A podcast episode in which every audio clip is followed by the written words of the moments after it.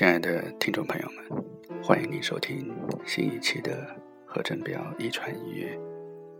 今天是大年初一，我在凌晨两点为您录制这一期的节目。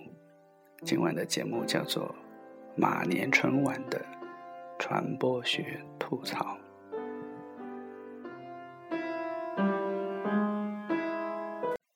马年春晚是由冯小刚导演担任总导演的，因此他比历年春晚更令观众们充满期待。开场是从一系列的公益广告开始的，包括回家的主题，包括春晚的主题，以至于有观众认为还没有意识到春晚开始的时候，春晚就已经开始了。其中就有对春晚本身的一种颠覆的否定，包括里面有主人公提出他从来不看春晚，也采访了一位南方的观众说听不懂北方的笑话，这种自嘲式的开场和以往的春晚在开场时更多的注重喜庆的氛围，显然是有所不同的。最后推出的一个定义：春晚就是想你的三百六十五天，然后响起的是同名的歌曲，由原唱李玟第一个出场，然后第二个出场的是张靓颖。这似乎预示着央视对地方台的选秀歌手的重新的尊重，包括在零点以后，我们看到有《最美和声》《中国好声音》等一系列。省级卫视选秀的冠军歌手走上了央视的舞台。我认为，对于央视来说，最好的方式就是开门办春晚。我比较关注的是春晚中的民谣、摇滚、爵士等新音乐风格的音乐。在刚刚结束的马年春晚上，其实有郝云的。两首作品，一首是由他本人来演唱的《群发短信我不回》，另外一首则是由黄渤来演唱的《中国梦》的主题，也是郝云的词曲。这是观众可能不一定注意到，在今年的春晚开始之前，就有舆论认为这是一个国家项目，因此他。更多的展示了国家的话语和意志，同时，它又有着大众所喜闻乐见的言语形式。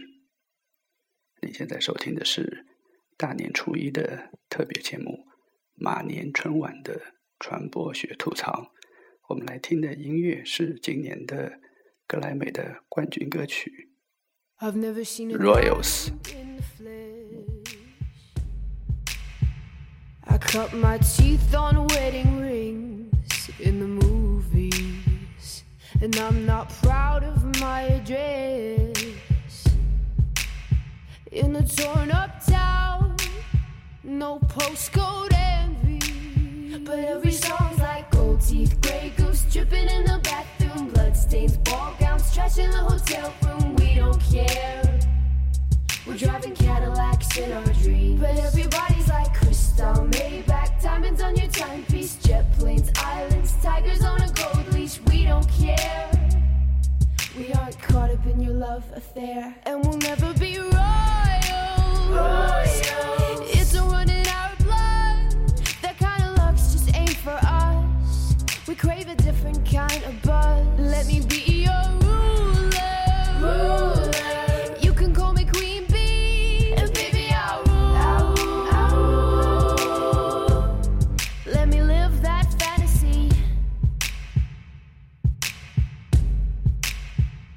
friends and I, we've cracked the code. We count our dollars on the train to the party. And everyone who knows us knows that we're fine with this. We didn't come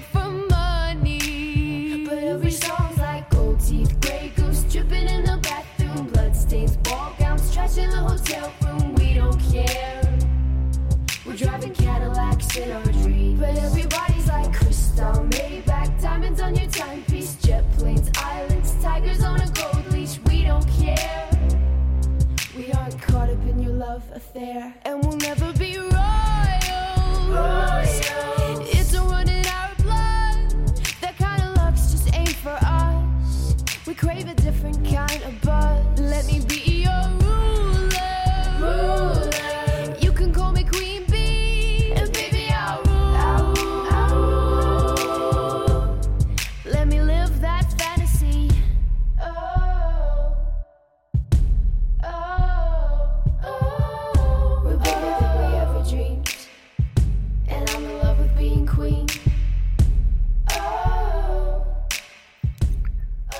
这首歌曲唱的是跟王室有关的内容，也是用民间的话语来解构王室的血统，以及我可以成为 Queen B 女王二号。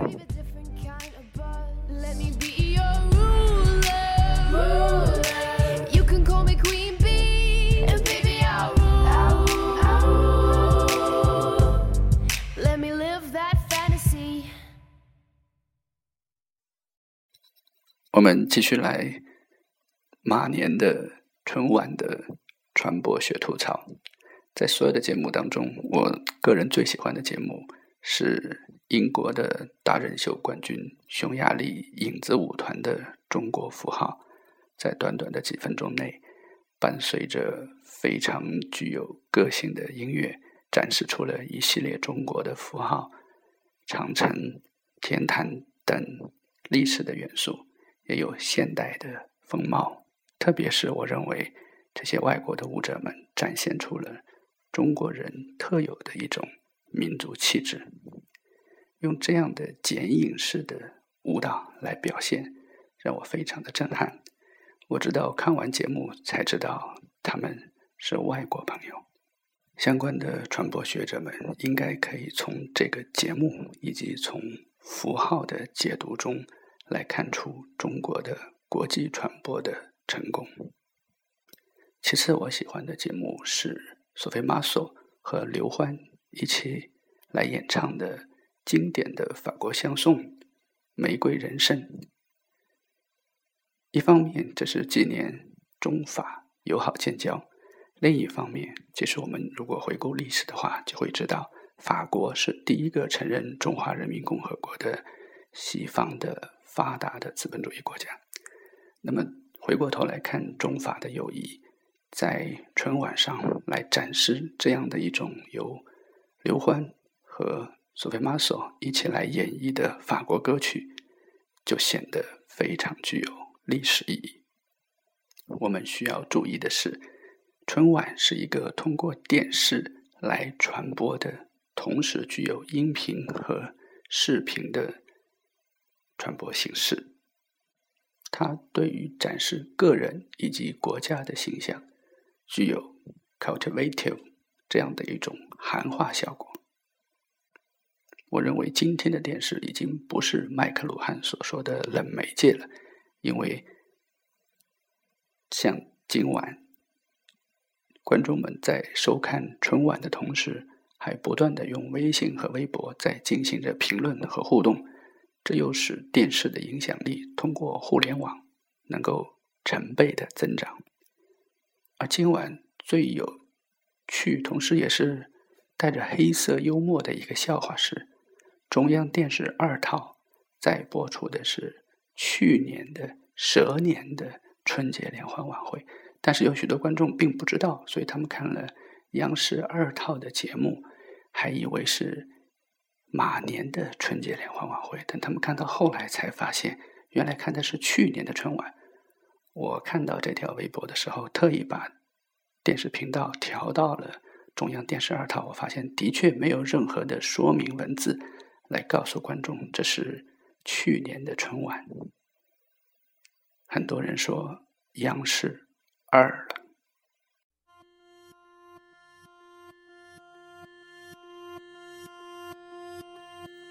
在冯导所导演的这场春晚中，我们可以看到许多关于他本人以及他那个年代的人们的青春的回忆，这样我们就能理解其中很多的元素了。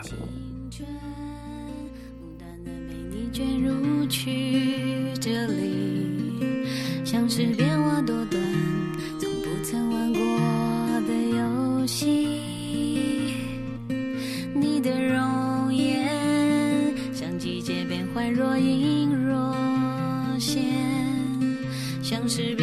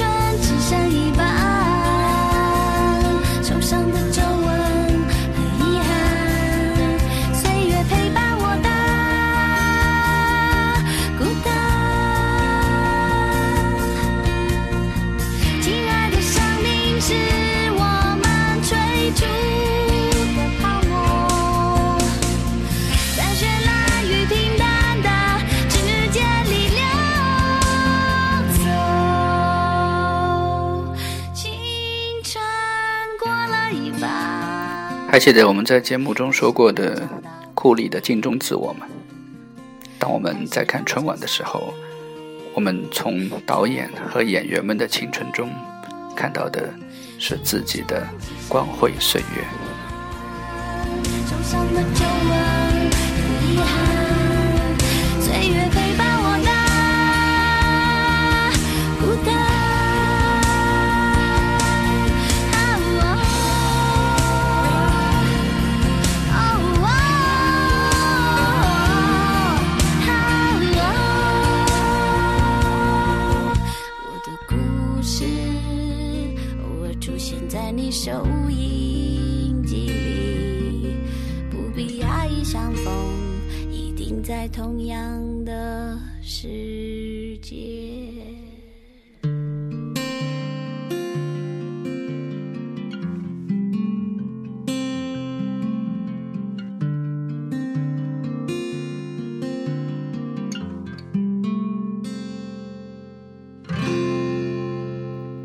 对于马年的春晚，我最想吐槽的有两个点，一个点就是。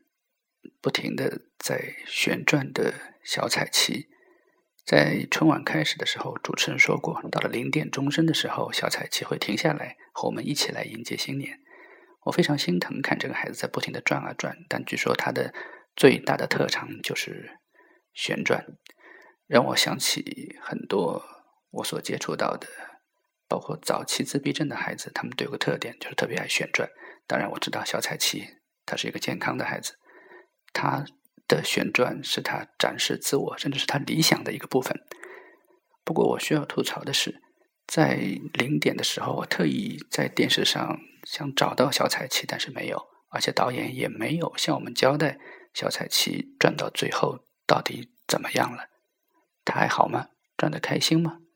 这是马年春晚留给我们的一个悬念，而且是不应该有的悬念。另外一个点就是和小彩旗类似，我觉得还有许多可以被批评的不够人性的，在传播中让人觉得不那么舒服的点。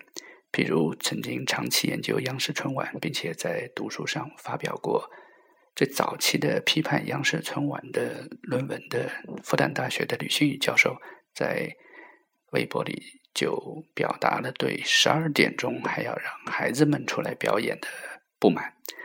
除了这个以外，我觉得还有今年的马戏节目，因为央视新闻曾经批评过动物表演的残忍。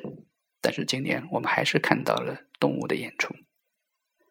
除此之外，还有可以被批评的地方，我个人认为就是商业化。比如说，在微博上有一句话，我觉得很有意思，说冯小刚导演的《华谊年会》真不错，看起来就像春晚一样。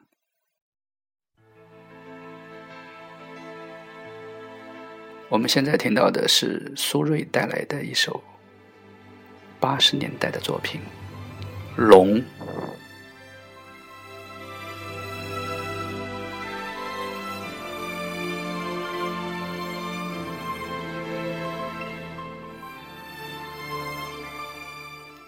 在文艺作品中展示民族的理想和梦想，是多么让人尊敬。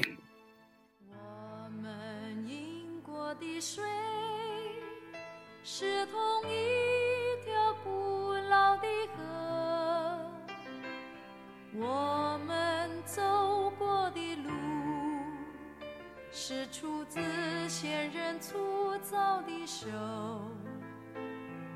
世世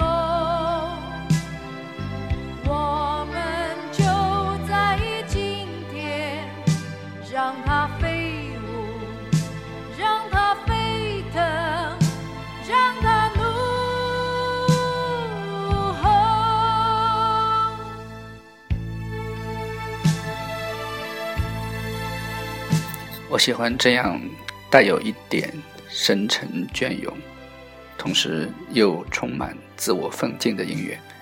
我不喜欢蔡明在小品中用贬损、用低俗的语言来逗大家乐，那似乎不是出戏的意义。